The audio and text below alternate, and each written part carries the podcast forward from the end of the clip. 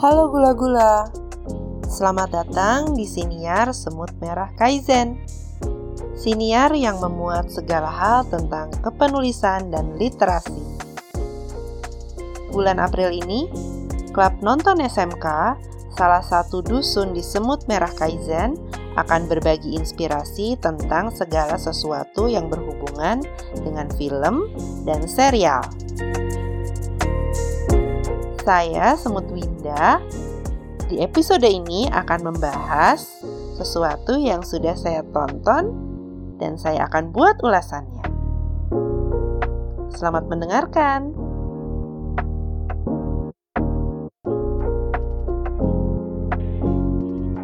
Tanggal 2 April adalah hari spesial untuk para penyandang autisme. Ya, gula-gula, hari ini adalah Hari Kesadaran Autisme atau Autism Awareness Day. Dalam film dan serial, banyak tokoh penyandang autisme yang karakternya begitu kuat dan berkesan. Tidak banyak memang yang diwakili oleh perempuan. Salah satu perempuan penyandang autisme dalam tayangan yang mencuri hati saya adalah Woo Young Woo. Gadis berusia 27 tahun ini adalah seorang pengacara muda yang brilian. Ia tokoh utama dari serial Extraordinary Attorney Woo. Serial drama Korea atau drakor ini tayang di saluran Netflix tahun 2022 lalu dan menjadi salah satu serial yang paling diminati. Bahkan kabarnya Extraordinary Attorney Woo masuk ke dalam daftar 10 besar serial televisi Korea yang paling banyak ditonton sepanjang masa. Woo Young Woo yang diperankan oleh Park Yoon Bin punya sederet alasan untuk selalu diingat. Gula-gula, ini dia hal-hal unik Woo Young Woo yang membuatnya begitu memikat hati penonton. Pertama, otak brilian. Woo Young Woo disebut memiliki IQ 164, artinya ia jenius. Selain itu, ia juga punya ingatan fotografis. Jadi, Woo Young Woo selalu ingat apa yang dilihatnya, walaupun hanya sekilas saja.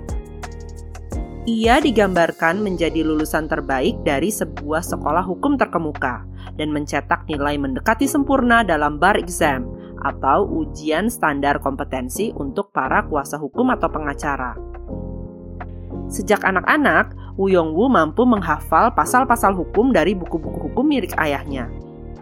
Pemahaman terhadap hukum yang kuat membantu Wu Yongwu mencari solusi out of the box dalam kasus-kasus yang ia tangani di firma hukum Hanbada.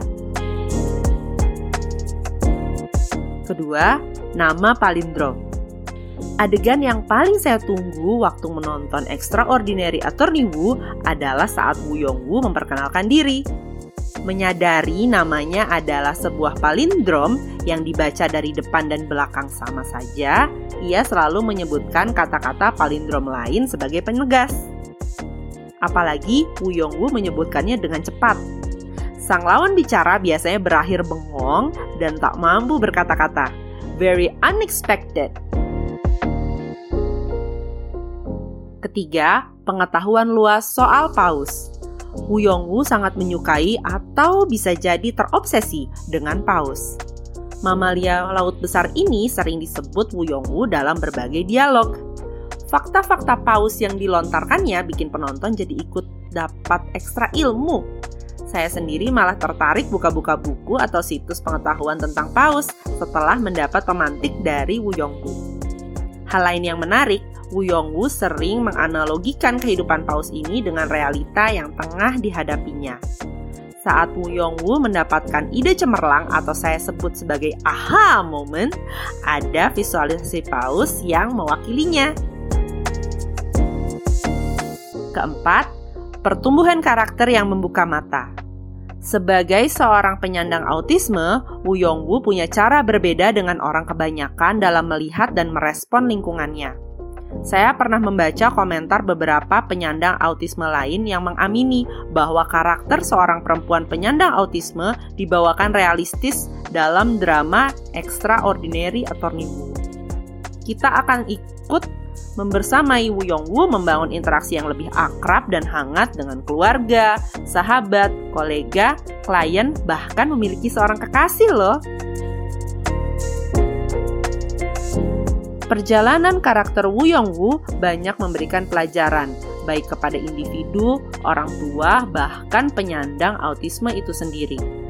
Mereka punya kekuatan dan keterbatasan, namun juga selalu terbuka untuk kesempatan, pembelajaran, dan perubahan. Setiap kasus yang dihadapi Wu Yongwu mendewasakan dan memanusiakan dirinya lebih jauh, bahwa autismenya bukan lagi sebuah ketidaksempurnaan, namun pintu dunia baru. Kasus favorit saya adalah waktu Yong-woo menjadi kuasa hukum seorang penyandang autisme yang didakwa menyebabkan kematian kakak laki-lakinya. Benturan kenyataan bagaimana para penyandang autisme dianggap sebagai manusia berkasta lebih rendah adalah sebuah alarm untuk kita. Dunia yang lebih setara dan toleran bukanlah sebuah utopia.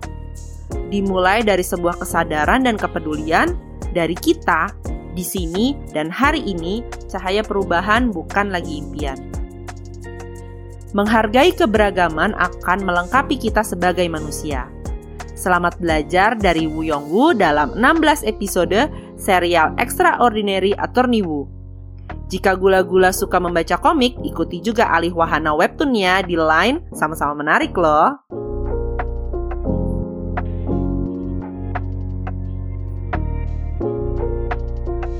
Demikian episode siniar 365 hari suara semut kali ini dari Klub Nonton SMK. Nikmati tontonanmu, ungkapkan perasaanmu, dan bagikan pengalamanmu.